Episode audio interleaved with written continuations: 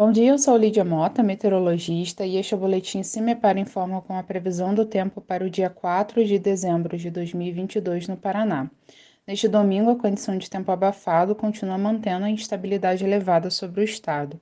Chuvas e trovoadas já podem ocorrer pela manhã nas áreas do interior do estado, mas a instabilidade aumenta de forma mais significativa a partir do período da tarde.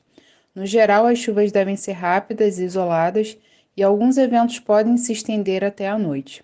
O risco para temporais localizados também continua sendo alto. A temperatura mínima está prevista para Palmas, com 16 graus, e a máxima deve ocorrer em Luanda, com 31 graus. No site do CIMEPAR você encontra a previsão do tempo detalhada para cada município e região nos próximos 15 dias. www.cimepar.br CIMEPAR Tecnologia e Informações Ambientais.